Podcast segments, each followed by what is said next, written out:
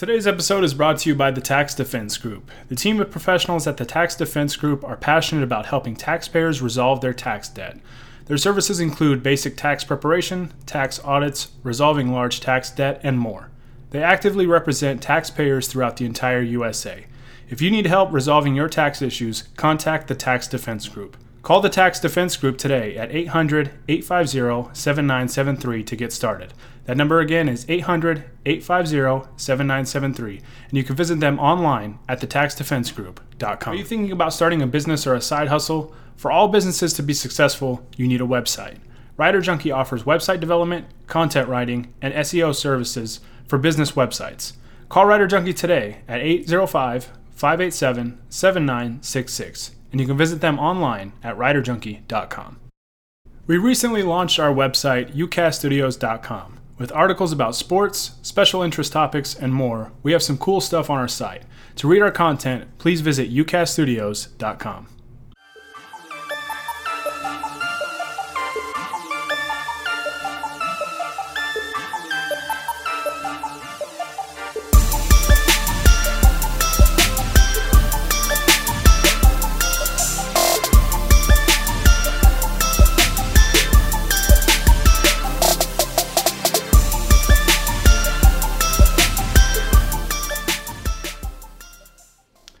What's going on, everybody? Welcome into another episode of the Lakers Outsiders podcast. I'm your host, Gary Kessler, here with you as always. And I don't have Hani with me today. After uh, watching the debate today, I think uh, Hani just had enough debating and uh, decided to sit this one out. Uh, no, but in all seriousness, he uh, had some tech issues right before we're going to go on, which is unfortunate. But uh, he's just tired of uh, me getting all these predictions, these series predictions dead on. So uh, it is what it is. But I'm joined by Jacob Root today. Jacob, uh, it's been a long time since we did one of these. Uh, let's try and make sure things aren't too hostile today. I just want to know, I correctly predicted both the Houston and Denver series as well. I don't know how uh, decorated your series prediction record is, but I'm right there with you. So far, Lakers in five has been a very successful uh, formula for me. So uh, maybe that'll be my prediction today. You guys will have to stay tuned to, to find out. I do have Hani's series prediction, so um, we'll we'll see if he can actually. He's getting the team right every time, so I'll give him credit on that. I would hope so. but uh, you know, it, it is what it is. Where I mean, I'm I'm perfect so far. I don't think Hani can catch me. He tried to be bold in the last series and guess Lakers in four over the Nuggets. And uh, maybe if the Lakers uh, would have cared about game three, he would have been right. But uh, it is what it is. So today we're going to be talking about the NBA Finals. Man, it feels good to say that we are previewing an NBA Finals matchup that includes the Los Angeles Lakers. But here we are, the 2020 NBA Finals, Lakers and Heat. We're less than 24 hours by the time we're recording this. And I'm excited, man. I feel like a like a kid on Christmas Eve, like ready to open open my presents the next day, and I'm ready to get this series going. And hopefully, it doesn't end in heartbreak for us. Hopefully, it ends uh, the way we've wanted this season to end, and it would be a perfect end to a magical run. So, uh, as always, guys. If you like this podcast, we do these live, uh, so you can stream us on Twitch. Just go to twitch.tv slash Lakers Outsiders and follow us there. You can subscribe to us on YouTube and make sure you turn on those notifications so you get a notification when we're going live. We usually take about five to 10 minutes to let people kind of gather in and then go. And then, of course, if you like us on Facebook as well, you can uh, you can see us stream live there as well. And then after the fact, I'll, I'll edit these and, and throw them up on uh, whatever podcast platform you get your podcasts. Uh, will be on there. So, all right, let's dive into this series, Jacob.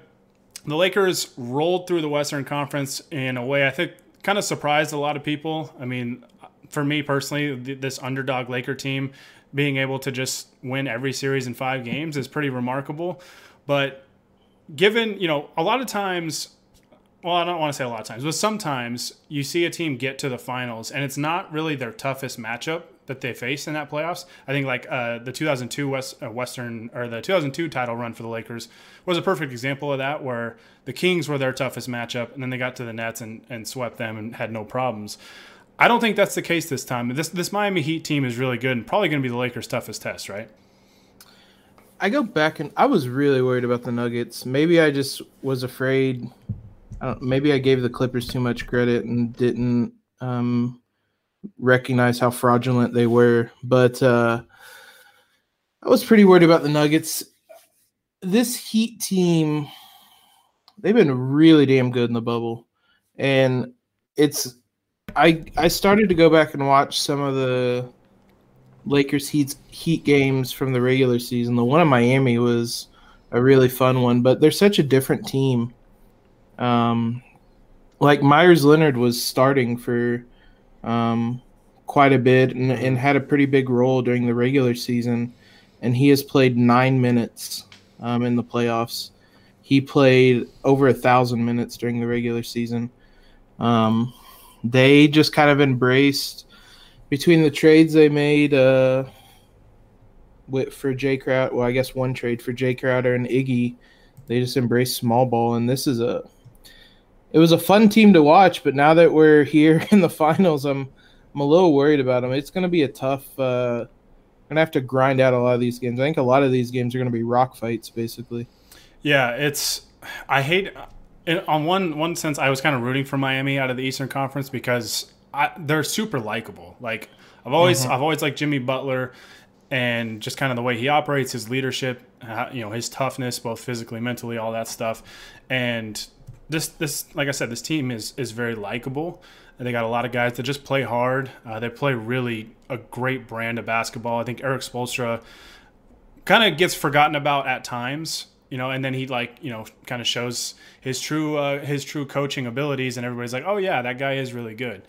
And I think that's kind of what we've seen in this this postseason run that the he's one of the best coaches in the league, and this team plays hard for them. They execute extremely well, both offensively and defensively. They're very tough, and you know they I mean they rolled through the Eastern Conference as well, and you know it wasn't really a cakewalk for them. You know, I thought they, they beat a pretty damn good Pacers team in four. Uh, they beat Milwaukee in five. Obviously, Giannis Antetokounmpo missed uh, a game and a half in that series, and you know that is what it is. But I mean, they were beating Milwaukee pretty handily when Giannis was there. Um, and then they beat the Celtics in six. Could have been could have been five. Um, you know, but they they got the job done. They're just they're tough, man. They're very well balanced. And we've seen some people say that they kind of remind them of the 2004 Pistons a little bit. Um, yeah. I don't know how much this team compares to them, like from a personnel standpoint, because that Pistons team was big. Like they were big, they were tough, physical, they had good length. Uh, like Ben Wallace was like a smaller center, um, but a great defensive center. But you also had Rasheed Wallace, you had Tayshaun Prince, Rip Hamilton, Chauncey Billups you know they that team was really really good and I think a little overlooked. I don't know if anybody's overlooking this Heat team. You know, I think people understand kind of the run that they're on. But it's very tough to gauge this series because obviously the Lakers won the two matchups that they played in the regular season, but the last time that they played I believe was December 13th.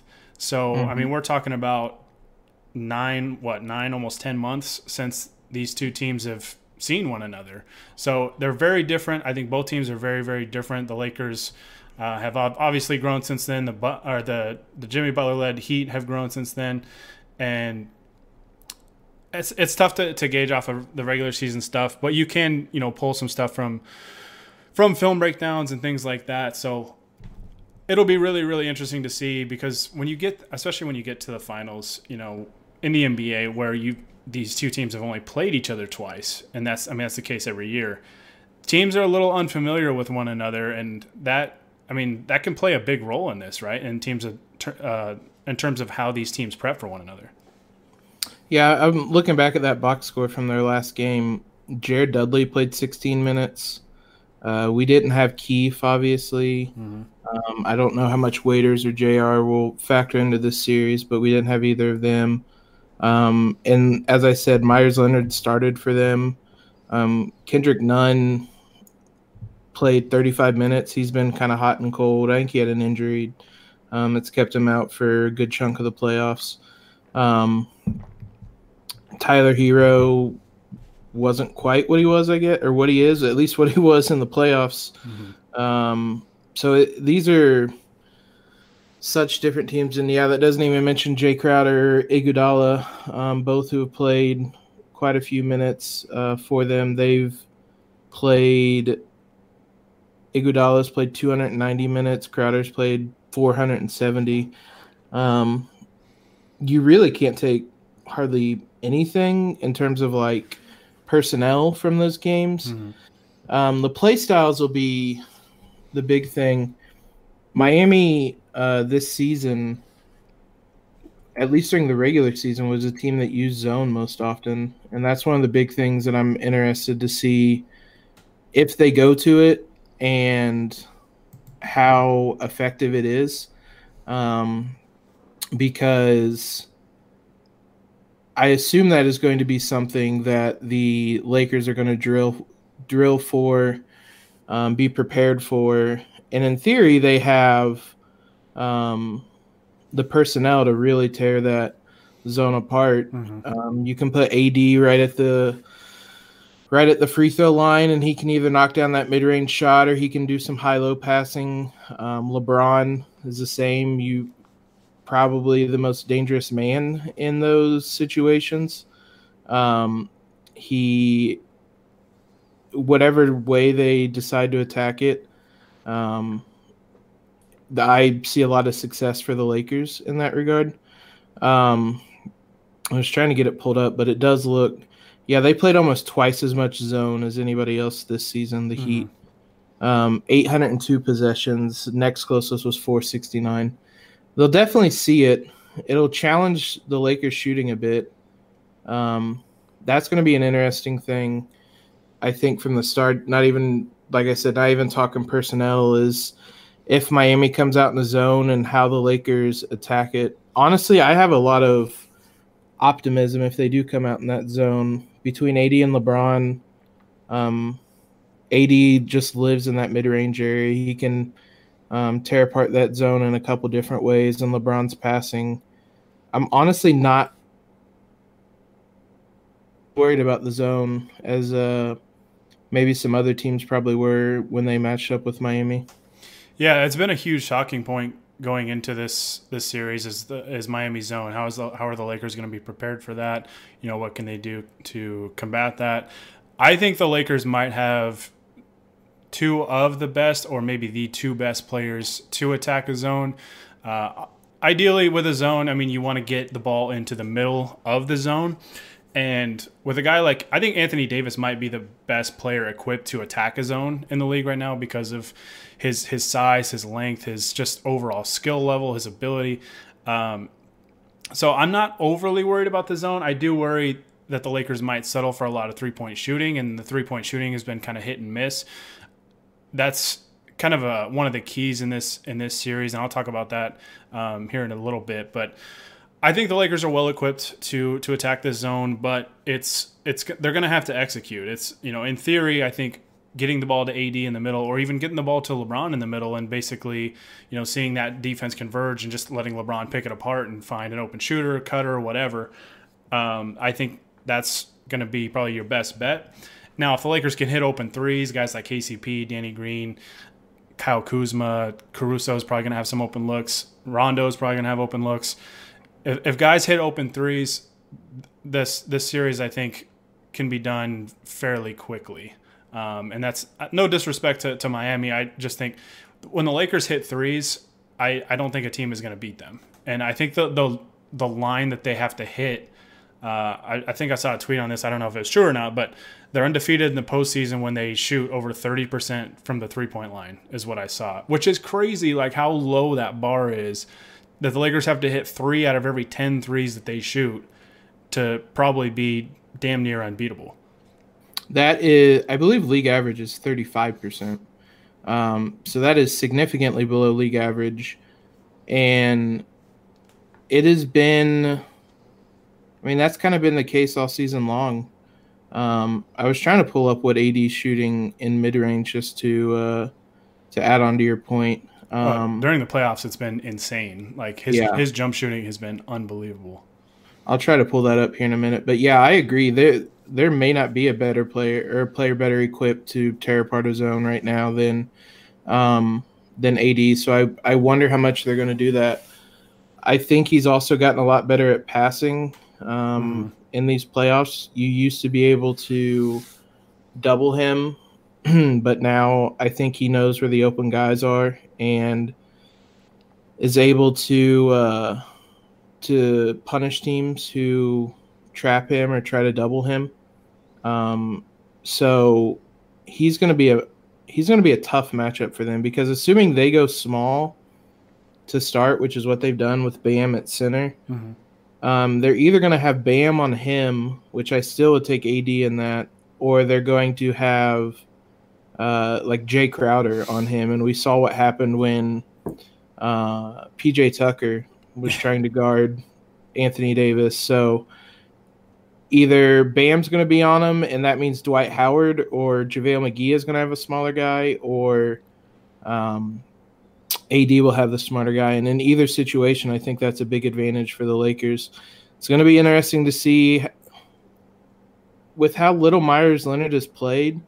It'd be tough to throw him back onto the floor, but if Bam gets in foul trouble, like it get their their front court depth gets real shallow real quick. Yeah, and I think the Rockets kind of showed it's tough to play really small against the Lakers. There, you can have some success yeah. on it. I mean, the Rockets had stretches where they just shot the lights out from three, and it really gashed the Lakers. The Lakers kind of figured that out by going with Markieff Morris in there with with AD, and it's not even like small ball for the Lakers. It's more versatile ball, um, and just being faster. But another another thing too with zone defense that I think AD is very equipped to to help exploit is the fact that when you're in a zone defense, it's very difficult to defensive rebound. Yeah. I think Matt Vazine, I hope you're watching this. I'm sure he's rooting for.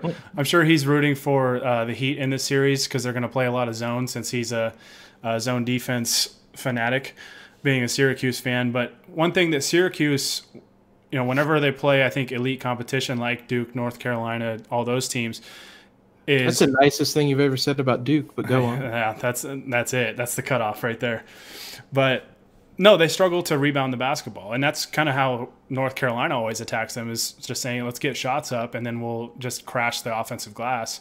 Because when you're in, in a, like when you're man to man, you're always fairly close to your guy, right? And a lot of times you're if you know if it's a good perimeter player, you're probably glued to that guy at all times. So it's a little easy to just grab him, box out, and that's that. When you're in a zone, as soon as that ball goes up, you got to kind of all all five guys have to turn and find somebody to box out. And sometimes two guys go to one, that leaves another guy coming in. You know, whatever the case may be, it's just it's very difficult to secure the the defensive glass when you're in a zone. Um, now, if the Lakers settle for a lot of threes, that could result in some long rebounds, which could be good or bad depending on kind of which way the ball bounces. It could lead to some breaks for for Miami, but Miami does typically play a little bit slower. They play kind of a more more of a half court style. Uh, Hani did note that in his preview, which is up on LakersOutsiders.com. So go read it if you want to hear Hani's thoughts on this series. Um, but the Lakers want, obviously want to play fast. Def- defense is, is kind of the name of the game for the Lakers, right? Like if when they're able to get stops and secure the rebounds, and get out and run, they're so much more effective. So much more effective. And I think we saw it in the Nuggets series where the Nuggets Nuggets weren't like playing zone per se, but it was kind of like a zone where it was like, all right, we're going to have Jerami Grant kind of play off LeBron, dare him to shoot, and then the other four guys are just going to stand around the paint. So it was kind of like a, I don't know, it, it, it was kind of like a zone, but not really a zone, if that makes sense. Yeah. So I don't know. I could see the Heat doing the same kind of thing where it's like, all right, we're going to try and limit LeBron's dribble penetration and we're going to try and make Anthony Davis shoot jump shots. As great as he's been in the first three series shooting those jump shots, ultimately that's what you're going to want to live with because you just don't want LeBron or AD getting downhill and going to, going towards the rim because if they do that, they're just absolutely devastating. Yeah, so Anthony Davis is shooting 53% on all mid-range shots um, in the playoffs. He is 69 of 130. Nice. Very nice. Um, and he's shooting 50 56% on those short mid-range shots, which presumably would be what he would be getting if he was in the middle of the zone. So I don't really know how much they can live with that. Um, but to your point about rebounding, the Lakers are. It's kind of hard to look at playoff stats because it for some teams are really small sample sizes, but they're second um, in the league in, during the playoffs in offensive rebound percentage, mm-hmm. um, just a tick under 30%. Um, while the Heat are basically middle of the road in defensive rebound percentage. Um, so that kind of um, those stats kind of match up with the point that you were making that it's it's tough to rebound and the Lakers are really good about crashing the glass. I mean, obviously we saw what Dwight um, is able to do. I'm sure that uh, their offensive rebound numbers are probably incredibly high when Dwight's on the court because um, it seems like, especially that Nugget series, he was just gobbling everything up um, and really controlling things. So um, I think we'll see some more JaVale as well. Mm-hmm. Um, it, the with Bam as athletic as he is, JaVale will be able to um, have an impact, and uh, so I think he'll play some minutes too. So. Uh, I'm really interested in seeing how the Heat kind of handle the Lakers size because for all the talk about the Lakers needing to go small with Anthony Davis, which in some situations they they need to. They obviously needed to against Houston. They've still been successful all season long playing big, and at this point, I think do I think there's a, some credence to doing what got you there. So um, I expect the Lakers for the most part to continue playing big, and I think that'll be um, maybe even more so than how the Lakers attack the Heat zone. I, how the Heat handle the Lakers bigs might be the biggest thing um, in this series. Yeah, I think the Lakers are probably just in just about any matchup probably the at their best with AD at the five, but they have been very successful with with AD and Dwight out there together, or AD and and JaVale, um, or sometimes just Dwight at the five. Um, yeah, it'll it'll be really interesting to see kind of how they mix and match lineups. I do think the Lakers will will try and play big fairly often. In crunch time, I wouldn't be surprised if they slide AD over to the five and try and provide just a little more spacing for everybody to operate and and with with AD at the five, you obviously can can switch a lot more things defensively as well.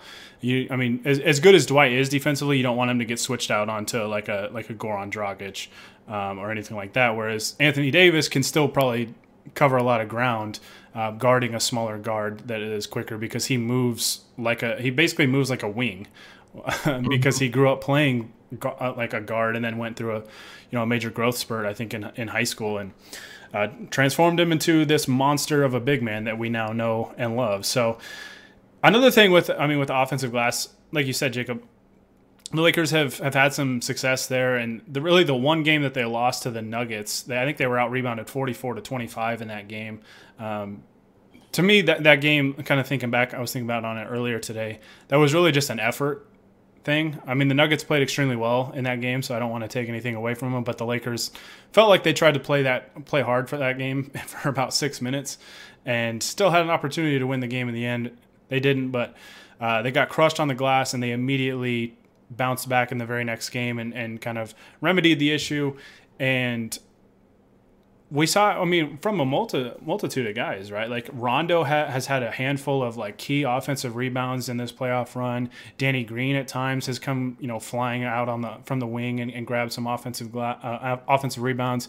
So it's it's been a group effort, and I think the Lakers will continue to preach that to to dominate the glass, secure defensive rebounds, to obviously not give Miami second chance opportunities, and try and create more for yourself because especially in a zone, you know, if you get those offensive rebounds, then they're going to be scrambling quite a bit, and that can free up your shooters for open looks or some cutters going to the basket. The Lakers do have some guys that can, I think, cut effectively against this zone. I think Kuzma and Caruso, probably the two most notable that can find some success cutting against this zone and getting some some looks going towards the basket. And I think AD's floater game uh, is going to be important in this this series as well, especially if he gets the ball in the middle of that zone. Uh, he can either turn and hit that 15 footer, or he can get going towards the basket and and hit that floater, or just finishing with his his size, length, and, and athletic ability. So.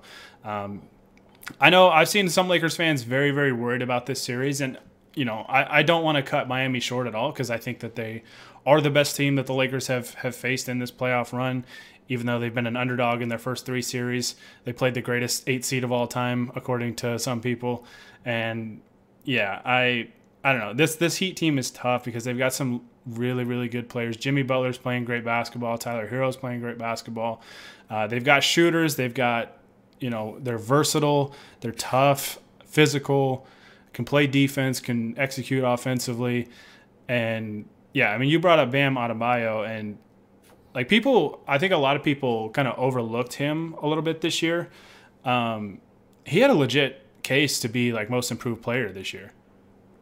Yeah, he finished second to Ingram. Um, and he did pretty much, from an accolade standpoint, everything Ingram did. He was an all star.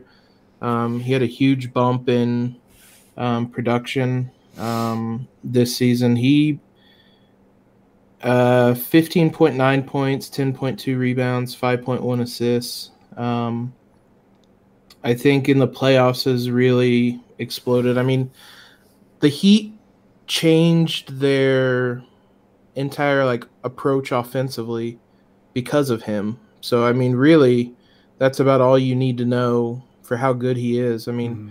Spoelstra is one of the you mentioned him earlier, possibly one of the most or the most underrated coach I think in the NBA. Um, and for him to change their offense entirely, basically throughout the 60 some odd game sample size they had and changed it for with eight games of preparation, the eight seeding games. Um, that took some guts, but they've been able to pull it off because Bam has been incredible for him mm-hmm. um, in the playoffs. He's averaging, um, if I can get this pulled up, he is averaging 18 points, um, 11.4 rebounds, Man. just a tick under five assists, shooting 57% from the field, um, about a block a game, which we saw what he can do defensively. He's for as good as AD is at switching and being able to defend multiple positions. Bam, I think, is right there with him um, in terms of versatility, at least. Um, he's he's so much fun to watch. I know we. I think we both said it at this point. This Heat team's a lot of fun. I've always liked Jimmy. Um, it's fun to watch these rookies um, playing big on a big stage. But uh, I think I know Jimmy obviously gets a lot of the headlines, but I think Bam is kind of the linchpin to this team. I mean, it's why mm-hmm. they were able to switch their play style and um, become the. I mean, they have the same playoff record the Lakers do, so become kind of the dominant team in the East inside the bubble. Yeah, no, Bam is is legit, and I hope people kind of take notice of him because I think he's he's really good, man. He's really good, and people, like I said, should should take notice because he was very very good, very very improved this year, and he's he's to me he's he's kind of their X factor um, in this series. I think because he has he's going to have his hands full, you know, having to deal with AD or or Dwight and JaVale, just all the big bodies that the Lakers can throw at him.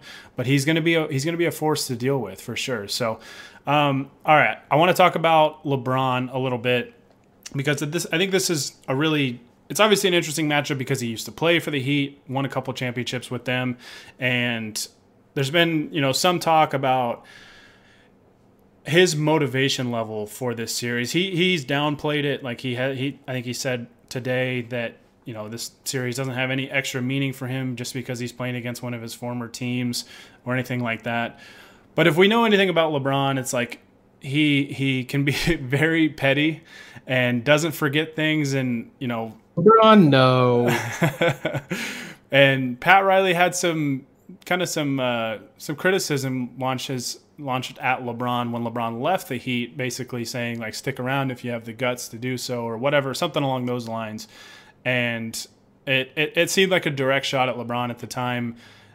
There's no no chance LeBron has forgotten that, right? Like that's got to be in like the back of his mind, kind of fueling him to to try and win this series. Uh, petty is a very good way to describe LeBron. Honestly, a little surprised we haven't gotten any surprise, like pleasantly surprised we never got any subtweets um, I would have had Kuzma as like an odds-on favorite to be the the player LeBron subtweeted. Um, Yeah, I mean, there's definitely some extra motivation. It, I don't know how much it'll. I mean, they're in the finals. I don't know how much extra motivation you need. Mm-hmm. Um, LeBron's been in these types of situations before. I don't think there was ever any more pressure or mo- more motivation than when he won with Cleveland. Um, he had he promised them a title and um, had to had to deliver on his promise. So I mean, he's been in tougher situations.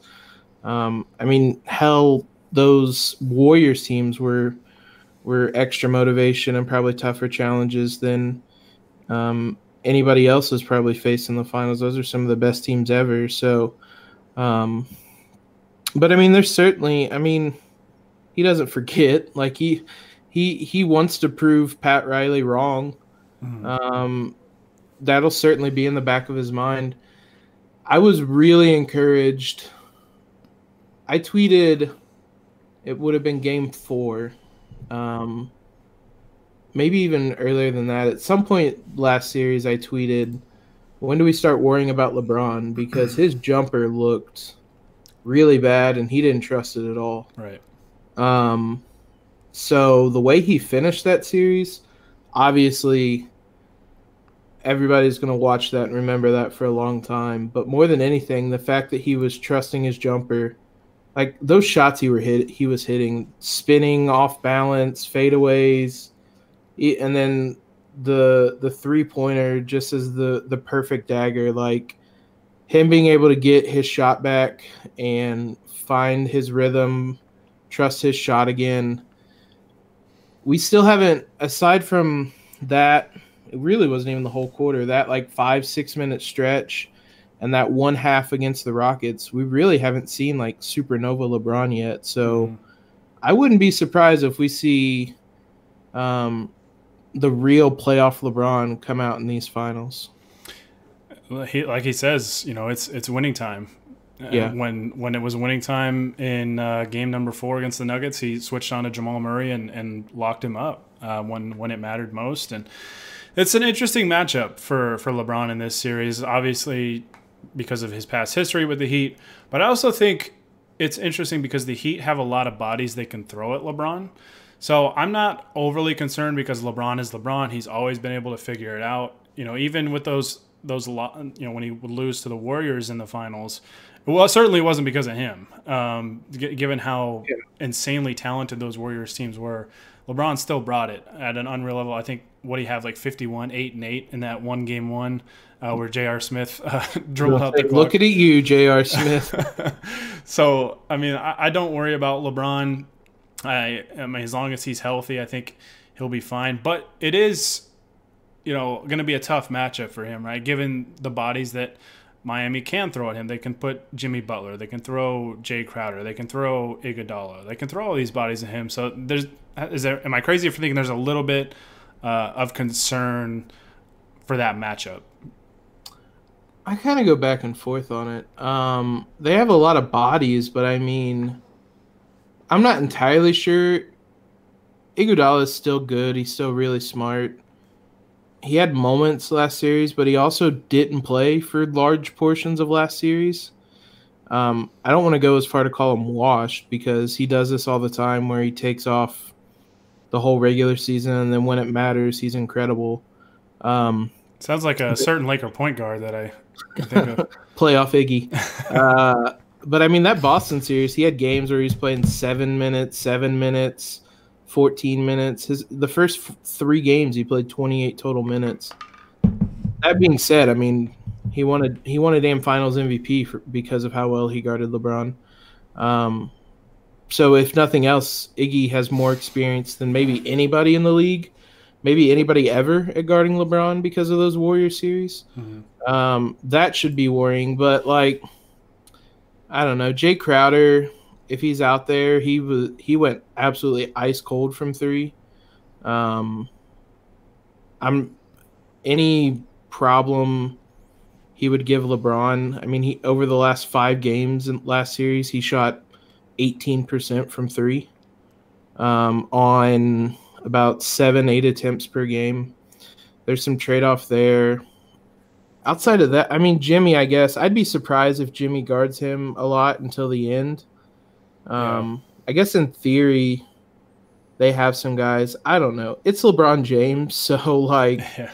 I'm not entirely worried about who they can throw at him because they're the only person that I think can really stop him is sitting in California without a head coach right now. Um, so I'm not too worried. They do have some bodies. They also only played seven guys basically um, last series. So, hmm. I mean, if LeBron starts getting people in foul trouble and stuff like that, you're gonna. I mean, then you're getting to like Derrick Jones or guys like that that might have to guard him. Solomon Hill. Um, this is. It's. I, I've been. I'm kind of surprised at how little depth this Miami team has now. Um, the we've seen how well AD and LeBron can draw fouls, just go matchup hunting and draw fouls. So it'll be interesting to see if that still holds true. But I mean, that being said, I think Jimmy was like second in the league in free throws, so yeah, it'll kind of go both ways. But in terms of LeBron, I guess my I'm a little worried, but as I said, he's LeBron. I'm not too worried about who's going to be in front of him from Miami. It's LeBron James, and it's winning time. Yeah. I yeah, I, my level of concern is very very low, but I think it is going to be interesting to see how he navigates this matchup because, like I said, I think we went basically through three series where, you know, I I've, I figured Grant would be a, a decent cover for LeBron at times, but other than that, I thought Denver has nobody else for him. The Rockets certainly didn't have anybody for him, and Portland didn't either. Portland couldn't stop anything. No, but, these are definitely the the hardest. This is the hardest matchup he'll have, mm-hmm. without question. Yeah, for sure. But like we said, it's it's LeBron James. It's playoff LeBron, NBA Finals LeBron, I I think will be he'll be just fine. So, all right, last thing we're gonna jump to, and I'll go ahead and start off because I don't think I, I, went over this with you before we went on. Um, I'm gonna pick one X factor, um, our our main X factor for this series. So I'll go ahead and start. Um, and then we'll do quickly to our series predictions, which I have Hani's prediction, uh, which is sure to be wrong, but I'll give it to you anyways my X factor for this series is is a simple one, um, and it's kind of been my X factor for the Lakers basically all year and in all these series. It's the three point shooting. I think the Lakers have been a little susceptible at times to getting gas from the three point line. I think we saw it at times with Portland. Uh, more so with Houston. Uh, the Nuggets had moments as well. If the Lakers defend the three point shot and the three point line well in this series, I think you're going to see them win this win this NBA championship. And this is going to be tough because this Heat team does have guys that can hit threes. I mean, Butler is a capable shooter, Crowder is a capable shooter, Dragic, and obviously Duncan Robinson and Tyler Herro are guys that you do not want to leave open because if you if you do, there's a good chance that they're going to hit their threes. Um, and especially just given how they've played in this this playoff run, Herro uh, has been unbelievable the last couple games for for Miami, and you can't leave those guys open, man. You cannot leave those guys open. And we talked about it earlier. If the Lakers don't hit their open threes, which we've seen at times, and you know you con- you combine that with poor, potentially poor three point defense, it could cause some problems for the Lakers. So I think if if they defend the three very very well, um, get a hand up, contest, don't have any you know defensive breakdowns, anything like that. And they just hit open threes because they're going to have open threes. They've had them all year long because teams don't want to get LeBron or AD going downhill and getting towards the basket. So they'll live with guys like KCP, Danny Green, uh, taking these threes. Those guys have got to hit. Man, it would be a great time for Danny Green to return to like his San Antonio form and hit open threes. If because if he does, I just don't see the Lakers losing this series. So three point defense has is, is a huge thing for me. I, I notice it every time the Lakers played the Clippers as well because Paul George and you know, a lot of their guys like to shoot a lot of threes. And when they hit threes, they went on some runs against the Lakers. But when they missed, the Lakers went on runs on them. And it's been that way through a number of matchups this year. And I think this this matchup is no exception. So the three point shooting is going to be a big key. And looking at um, Miami's last game against the Celtics, who are a good defensive team, they shot 13 of 27 from the three point line. So this team is ca- very capable of being red hot, and the Lakers, as we've seen, have been very capable of you know being red hot, but also being very cold from the three point line. So that's my key. Jacob, I'm gonna throw it to you. What is uh, what's your main X factor for this series? Before I, I give mine, would you believe me if I said the Heat and Lakers are shooting almost identical from three in the playoffs? I would not, but that's uh, Heat are shooting 35.7%. Uh, the Lakers are 35.5%. The. Heat take six more a game, um, so higher volume. I don't disagree with your point, though. I just found that interesting when I went to look up their three point percentage while you were talking, um, because uh, I think they're trending up, although the numbers don't back that up. They shot 32% in the conference finals. They certainly have guys who um, can get hot real quick. Like you said, Herro, Duncan Robinson, Dragic has been playing like the best basketball of his career. Uh, we need to get Sasha Vujacic back in here. um, if I had to pick an X factor, though, I'd go a bit of a different route. I think the maybe I, I'm looking too deep at it here. I don't know how much it'll matter in a bubble, but the finals experience stuck out to me as well with this Lakers team versus Heat team. Um, LeBron's obviously been to like two dozen finals at this point, whatever the number is. Um, 10 and 17 years, I believe. Which Yeah, is yeah, yeah. crazy. uh, Danny Green has been to a bunch with San Antonio and Toronto last year. Um, Rondo went to a couple with the Celtics. Dwight obviously played with uh, the Magic in one. JaVale's played in a handful. I don't remember how many exactly. I think two with the Warriors. Um, even J.R. Smith has played in a bunch. Um, I don't know how much those last two will play, but the fact that they have all this experience to lean on, like I said, maybe I'm looking too much into it, but when you compare it to the Heat, who I don't, outside of Iggy, I don't think they have anybody that's played in the finals. Um, this is a really big stage with some really bright lights. Um, it may matter a little less because the fans aren't there, Mhm. but uh, I don't know. I, that that stuck out to me when looking at these two teams because outside of just finals experience, the Heat rely on a lot of rookies and a lot of inexperienced guys. Uh, Herro's a rookie. Robinson, I think this is his second year. At least during the regular season, Kendrick Nunn they relied on a ton. Um, Derrick Jones Jr. got a lot of minutes. Bam, as we said, was a breakout player. Mhm. Um, there's a lot of young guys that they rely upon on this team. So I'll be interested to see if that experience pays off in any way. Um, but it's definitely something that caught my eye. Yeah, no, that's another interesting point. It's it's kind of something I think we've highlighted on this pod throughout the year is how experienced this Lakers team is and how we thought that that would benefit them in the playoffs, and we've seen that uh, a number of times. I mean, the first two series they lose game one and then reel off four straight. You know, uh, a lot of times teams lose game one, they, they might be on their heels a little bit, and you know some guys tighten up because they don't want to drop you know two the first two games and then you're really in a tight spot. But this Lakers team, every time they've lost in the postseason, has has answered back with with multiple wins in a row. So. Uh, no, I think that's that's an interesting point. I think it's a good point because, like I said, we've we've talked about it a, a few times at least on this pod. A lot of these guys have been there before. They've played in those mm-hmm. games. You know, you, you mentioned it, LeBron, Danny Green, Dwight Howard, all, all these guys. You know, a lot of these guys have played in, in big big moments. So no fans in the stands, but the pressure kind of remains the same. Like these guys know what's at stake. You know, whether there's there's fans or not. Obviously, it changes the atmosphere at the games, but they know it's like this is it. Like if you you don't win this series, ultimately you fall short. You know, and it's been a, a unbelievable run for for Miami, who came in as a five seed. Um, although I think a lot of people aren't overly surprised. I think Yeah. maybe surprised that they got this far, but everybody I think kind of understood that they were a major threat in the Eastern Conference coming in.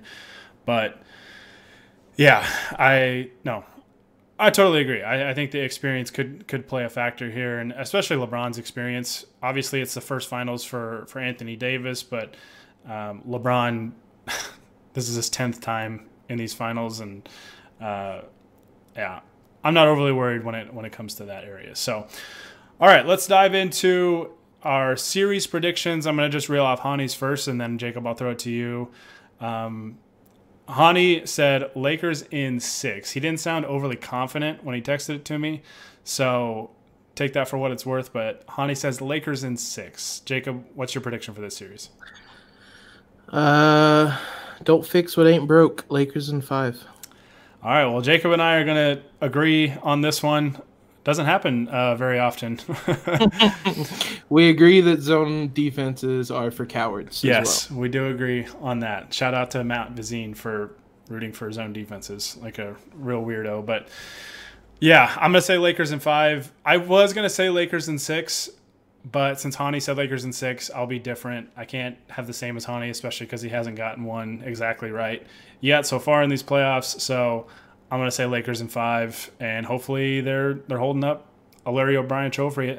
Larry O'Brien trophy at the end of this this series. I really wanted the Lakers to win this series in the Black Mamba jerseys, but they're only wearing them in games two or seven, so obviously they can't win in game two. And I do not want to deal with the stress of an NBA nope. Finals game seven. No, I guess the good news is, at least for now, the Lakers are unbeaten in them, so that's a good jersey to pick for game seven. But man, it'd have been awesome to. I mean, it could happen as you said, but it'd be awesome to raise those, raise the trophy in those jerseys. Yeah, that that was kind of my uh, like a, a dream that I had, like when they when they finally unveiled those and, and brought them back, and yeah, I was like, man, that would be just a perfect way to end this season. But like I said, doing doing that whole Game Seven NBA Finals thing in 2010 was enough for an entire lifetime. I oh don't, I don't want to do that ever again. I'm still recovering from that. Maybe the the Lakers can wear them in their championship parade that'll happen in like 2023 at this point. We're celebrating the Lakers championship from three years ago. hey, maybe they'll they'll just be on like a four peat at that point, and it'll just be one giant party to celebrate all of them. So that's fine. And I'll I'll put money on Kuz pulling a J.R. Smith and just not wearing a shirt at any point during it. I would, yeah. I mean, that would be pretty safe. That'd be like two to one odds, I think, that Kuzma doing that. So, all right, uh, we're gonna dive into some uh, viewer questions. Thank you guys so much, as always, for joining us in the chat. We always, always love that. Uh, we did have somebody on YouTube, Jacob, that said, "Go Reds." Yeah, absolutely. Go Reds. I'm, Although it's going to be hard with the Dodgers, it's, it's their year. it is. You know, you just got to got to deal with it. But I'm going to bring up some questions that we got on the last podcast because that podcast ran a little long um, and we didn't have time to get to all the questions. So I'm going to start with those first and then get to the ones that I've seen today. Uh, so first one is who is your starting five in game number one? Um, I mean, who I would start and who Frank would start would probably be different. I assume he goes back to JaVale at center in the regular starting five. I think at this point I would start Dwight. Um, he's been so good through the whole playoffs. Um, but I I still think the Lakers will go big, and I think they'll probably go JaVale. I I think so too. I mean, I actually would start JaVale. I would. I think this is a series that he can have some success, and I I don't think he's going to play more than like 10 minutes a game. So uh, I'm fine with him going back to the original starting lineup. And now, if it doesn't work and you're starting to see some issues in games one and two, maybe the Lakers get off to some slow starts. I would put Dwight in the game just from, you know, because his energy is is contagious. I think, and you know, it's it's something that gave the Lakers a, a, pretty big boost in that that Nuggets series when he decided to just focus on playing basketball. And yeah, that's so I would I would go with JaVale to start, but I'd have him on a pretty short leash because at the end of the day, this is the NBA Finals, and uh, there there should be no long leashes allowed in this series, even for playoff Rondo. So, I will say this could be a big Keefe series because Olynyk basically plays backup center. Mm-hmm. Um, I look him and Bam have only shared the court for like 22 minutes in the playoffs, I think it was. Um, so Keefe, yeah, they've shared the court 26 minutes. Um, I could see Keefe getting some backup center minutes against Olynyk as well. Yeah, 100%. 100%. Next question was Is there any possibility that Anthony Davis wins finals MVP if the Lakers win this series? Oh, yeah, definitely. Um, God, I'm just thinking of LeBron coming up short in the regular season MVP and the the big deal he made about it and then not even win finals. But I mean, Anthony Davis has been incredible in the mm-hmm. playoffs. Mm-hmm. Um, it's hard to imagine this was the first time he's been past the second round. Um, he's averaging, well, that's certainly not right. It feels like it, but he's not averaging 87.1 points per game, um, as, as NBA stats just said. But um, still has nothing on Timofey Mozgov. Yeah, that's a Timofey Mozgov stat line. uh, but no, absolutely, he's been playing really well. If he's able to, yeah, here it is: twenty-eight points, um, nine rebounds, four assists, uh, almost a block and a half, and a steal and a half a game. Yeah, I could see it. Like he's, they've been one A and one B for the whole playoffs. Um, I think if it came down to it, if it was that close, LeBron would probably um, get the benefit of the doubt. But no, Anthony Davis, he's been absolutely incredible this, this playoffs, considering this is really his first deep playoff run, and especially his first playoff run as a favorite. Mm. Uh, he's been unreal. Yeah, I mean, these guys are one A and one B, right? Like it's, I mean, it's it's a little different than than Shaq and Kobe back in the day because at that at that point, even though Kobe came up huge in a lot of big playoff moments for them, and he, he was just unreal. I mean, at the time, especially given the the age that he was, Shaq was was like the clear number one guy. Like Shaq was, I mean, Shaq is arguably the most dominant player in the history of the game, and like that was like prime Shaq. Um, this, I mean, this is just truly a one A and one B, and I, I, I mean, Shaq and Kobe were one A, one B too, but there's nights where AD is the best player for the Lakers, the most impactful player for the Lakers because of what he can do defensively, and just I mean, he's had games like especially in the playoffs where I'm like, I look and I'm like, oh, he's at 35 points, like yeah, absolutely, like it's it's crazy. So. I if, if I had to put like a percentage on it, I would say if the Lakers win, I would give LeBron uh, an edge. I'd say like probably sixty percent chance LeBron wins Finals MVP. I would say forty percent or now 39% AD, 1% Alex Caruso. Oh, I thought you were going to say playoff Rondo. I would That's say if, uh, if a big thing, if AD were to win Finals MVP, it probably means he also locked up Bam pretty well as, as well. Yeah, no, for sure. But there's there's definitely a, a pretty good chance that AD does win Finals MVP. But LeBron would be my favorite for, to to win that if the Lakers do win this series. So. All right. Uh, getting to today's chat, uh, we got a lot of people with some predictions. Chase, what's going on, man? Uh, Chase says Lakers in six. Uh, Dylan made up a bunch of fake uh, fake news, basically, uh, that we wouldn't let him on the pod. I mean, I guess it is true that we, we, we Dylan is just like permanently on probation for for the way he carries himself and his antics. But he did say get that Celtic ass, Celtic ass on the last pod. Uh, unfortunately, we don't get to see that opportunity. I was kind of hoping for that, but uh, we got asked about the Lakers rotation, which I think is an interesting question because the Lakers have been deeper than. I mean, NBA pundits won't, won't admit it. Basically, the Lakers suck after AD and LeBron, according to a lot of NBA people but their rotations have been deeper than the teams that they've played, and I think that's kind of what we're going to see in in this series as well. They played ten guys all in each of the games last season or last uh, series, excuse me. Um, if this gets into a war of attrition, I mean, I mentioned earlier the Heat are basically down to seven guys playing big minutes. Um, the longer this series goes, I would assume the more it favors the Lakers. But I mean, also, we've heard the stories of like the psychotic conditioning drills that the Heat have, so maybe it won't matter. But no, they, I definitely think there's an advantage to having um, a deep rotation. Honestly, been a little surprised at how well the Lakers have been able to pull it off. Um, typically when the playoffs come, you shorten your rotation. But mm-hmm. um, to Vogel and the the team's credit, they haven't aside from the Houston series where everything was just kind of weird. They haven't had to shorten their rotation really at all. Yeah, it's it's been pretty crazy to see because I think we even brought that up heading into the playoffs. Is that you know all right now we're going to see kind of what this rotation is really going to look like because like you said, teams typically go to a shorter rotation and play their best players heavy minutes. We haven't really seen that a whole lot. Like there hasn't been like those 42, 43 minute type games for LeBron and AD, which is which is great, which is great. Obviously, you want to keep them fresh for most important games, but um, now it's it's it's all out. Like go all in last series, and uh, hopefully, you know the the Lakers depth can can help them and help push them past this Heat team because it's it's definitely going to be tough. So the uh, fact that LeBron is only averaging 35 minutes a game, which is only slightly higher than what he was in the regular season in the playoffs.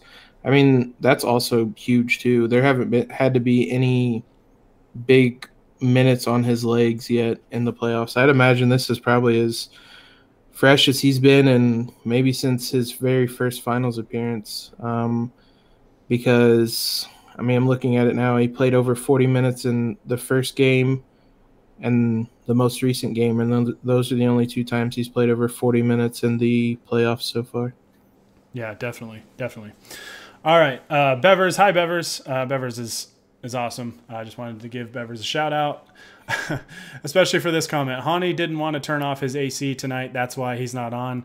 I think we got to the bottom of it. Uh, Hani has been sweating through these podcasts to, to improve his his audio quality. So shout out to Hani. He's, he's taking one for the team. But uh, Bevers also asks, who do you guys want to see uh, for the closing lineup, and who's the Lakers X factor? Uh, for Bevers, they say Danny Green uh, hitting those threes against the zone, but also having to guard Jimmy Butler. Um, in terms of a single player, I mean Green's a really good shout. Um, mm at some point, I was told he was going to start hitting threes in the playoffs. um, it'd be really cool if he started doing that. Um, I mean, if it, I was going to say Kuzma, but that feels like that's been the answer the whole season. Um, it'd be really cool if Bubble Kuz could come back as well. Yeah. Um, I mean, I'll still say Kuzma because, like, when he's playing well, it really changes a lot of what the Lakers are able to do um, when he's shooting the ball well, which has been and has come and gone during the time in the bubble. But um, Danny Green's also a really good, really good pick as well. I mean, really, you could pick just about any anybody that's going to have open looks for the Lakers, as you mentioned, and they're going to need to knock down threes against this zone. Yeah, for me, it would be KCP or or Danny Green for basically the same reasons. They're going to have open threes and they got to make them. Uh, it's pretty simple as that. And then defensively, they gotta they gotta bring it because they're going to have some tough assignments, either chasing guys through screens and, and you know staying close to shooters, or guarding a guy like a Jimmy Butler that can drive towards towards the rim and, and get to the free throw line a lot. If they can keep Jimmy Butler off the free throw line, I think that'll go a long way for the Lakers. So. I had one thing him mentioning that um, him saying Danny Green on Butler. I don't know that he'll be on Butler. Um, because that would mean LeBron would have to be on Duncan Robinson, and I don't see him chasing him around on screens.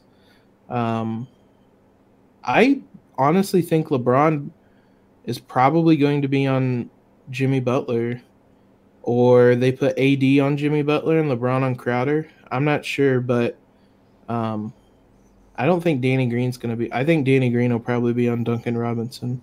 Yeah, it'll be interesting to see kind of how each team matches up with one another. And I mean, I'm curious to see like how much Jimmy Butler guards LeBron in this series because they're obviously going to want to keep him fresh for the offensive side of the ball. And that's I mean guarding LeBron for an entire series, man, is, is tough. And that's kind of why I was blown away with Jerami Grant's level of play in the last series because he guarded LeBron basically whenever he was on the court, and he still was very effective offensively. So um, key thing to watch is, is those matchups for sure. So, Uh, let's see. We did have somebody say Heat and six. So if you're still watching this, get out. But no, just kidding. Um, no, it's going to be a tough series for sure. Um, my, he said Miami Heat has too much depth. I, I do think. Um, I don't know. I want to. I don't want to say that their depth is like overrated because their rotation is pretty short. Like you said, Jacob, they basically play seven guys, and if you look at their last game, they played seven guys, and I think Solomon Hill played like five minutes. He was their eighth guy. So um, I don't know if it's necessarily like. I mean, in a way, it is depth. It's not like they're going ten deep, but the rest, basically, from one through seven, they're all dangerous in their own way. So I, I do agree that Miami's depth in that sense can um, pose a problem. Um, let's see. They said Miami Heat can absolutely upset the Lakers. Um, Heat has a better defense. Plus, nobody on Lakers can guard the stud Tyler Herro. I'm dying at all these people saying the Lakers have nobody to guard player X in every series. When they guard, guarded Lillard, they guarded Harden and, and Russ, and then Jamal Murray, and yeah, now it, apparently it's Tyler Herro. I don't think it's really about individual matchups. I think it's team defense, and the Lakers have been probably a top three to five defensive team in the league all season long. So Miami's very good defensively, but so are the Lakers. Uh, so don't overlook them defensively. It's gonna be it's gonna be a slugfest for sure. Can Miami win the series? Absolutely, absolutely. I don't want to you know sell them short by any means. They're very good, and there's a very you know there's a lot of reasons why they're here, but um, yeah, I, I think the Lakers are the better team. So I and I may be biased in saying that, but I also I mean look at their their records in the regular season and you know just getting to this point. I, I just think the Lakers are the best team, and yeah, the Heat can win for sure. But this is I'm trying to think. Is this the I don't I don't like this word, but because again it makes it sound like the Heat aren't good, but is this the easiest offense the Heat or the Lakers will have to face in the playoffs? Um, in some ways, I think in some ways, you know, while you know Jimmy Butler is really really good, um, obviously he's not the offensive doesn't have the offensive firepower of a Damian Lillard or a James Harden you know those types of guys. And the way Jamal Murray played, Jamal Murray played like a top ten player uh, in this playoff run. Some of those uh, shots he was making, yeah. yeah. I would say maybe again, I don't like the word easiest just makes it sound like it's not a challenge. This is still I mean they're in the finals, so obviously it's a challenge, but between having to stop a absolutely red hot Dame and CJ in round 1 um, the weird offense the Rockets were running, um, and then the Murray Jokic two man game um, with Murray playing the best basketball of his life. I don't know. I, I mean, maybe, maybe this will come back to bite me, but I'm not as at least on the offensive end. I'm not as worried having played those three teams before. Now, I would say this is easily the best defensive team they've played in the mm, playoffs. So easily. it's a little bit of a trade off. Yeah. Um, I don't know. That's it's a tough question because I, I think the answer is yes and no. Um, just because maybe the the top end firepower, like I said, the the they don't have to go up against a Lillard or a Harden and Westbrook and Murray and Jokic, um, and obviously CJ McCollum too um, in the first round. But this Heat team can beat you in so many different ways, right? With their, their personnel, they're just really good. Like we said, from one through seven, uh, they can beat you with three point shooting. Jimmy Butler going towards the basket, uh, beating you from mid range. Bam Adebayo can beat you either inside and out. So, yeah, I'd say yes and no, just for different reasons. But make no mistake about it, this this Heat team is is going to be quite the challenge.